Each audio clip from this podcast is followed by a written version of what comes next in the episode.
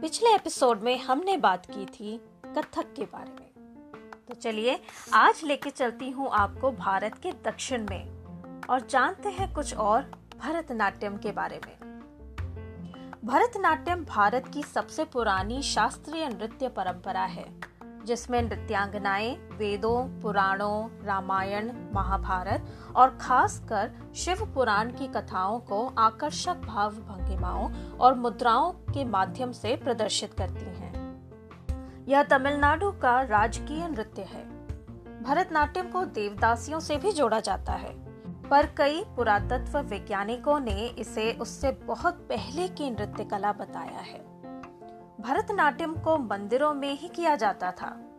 कई पौराणिक मंदिरों में बनी प्रतिमाएँ भरतनाट्यम की मुद्राओं से मिलती हैं। जैसे सातवीं शताब्दी में बनी बादामी के गुफा मंदिरों में मिली नटराज की मूर्ति। बीसवीं शताब्दी में यह नृत्य मंदिरों से निकलकर भारत के अन्य राज्यों और साथ ही साथ विदेशों तक भी पहुँच गया।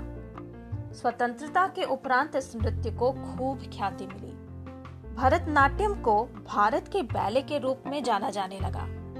भारत के बाहर यह नृत्य कला अमेरिका यूरोप कनाडा, खाड़ी देशों बांग्लादेश और सिंगापुर में भी सिखाई जाती है।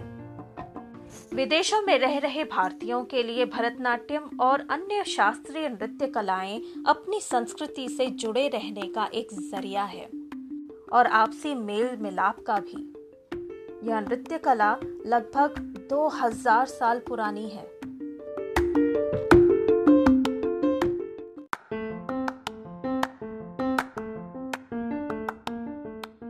दूसरी शताब्दी से भरतनाट्यम का वर्णन प्राचीन तमिल महाकाव्य सिलप्पाटिकरम में पाया जा सकता है।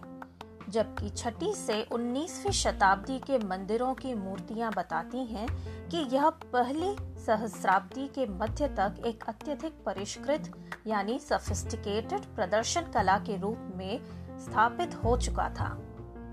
19वीं शताब्दी तक यह नृत्य मंदिरों तक ही सीमित था।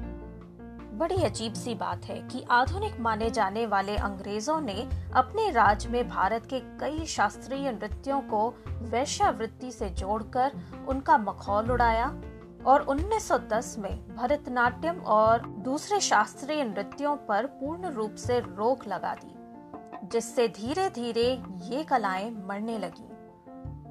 पर लोगों ने इसका जी जान से विरोध किया। और भारतीय स्वतंत्रता संग्राम के समय अपनी कला और संस्कृति को अंग्रेज़ों के विरुद्ध फिर से अभिव्यक्ति दी। भरतनाट्यम को पहले सादिर अट्टम परथैयार अट्टम और ठेवार अट्टम भी कहा जाता था। 1932 में ई कृष्णा अय्यर और रुक्मिणी देवी ने मद्रास संगीत अकादमी के सामने इस प्राचीन नृत्य कला को इसका खोया सम्मान वापस दिलाने के लिए इसका नाम बदलकर भरतनाट्यम रखने का प्रस्ताव रखा।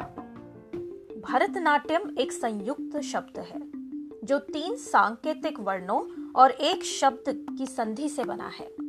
भ, भावों के लिए, र, राग के लिए, तम ताल के लिए और नाट्यम संस्कृत शब्द है जिसका अर्थ है नृत्य। भरतनाट्यम में मृदंग, वायलिन, वीणा, बांसुरी और करताल जैसे वाद्यों का प्रयोग होता है। रुक्मिणी देवी, पद्मा, सुब्रमण्यम अलमेर वल्ली यामिनी कृष्णमूर्ति, अनीता रत्नम, मल्लिका साराभाई मृणालिनी साराभाई और मीनाक्षी सुंदरम पिल्लई भरतनाट्यम से जुड़े जाने माने नाम हैं।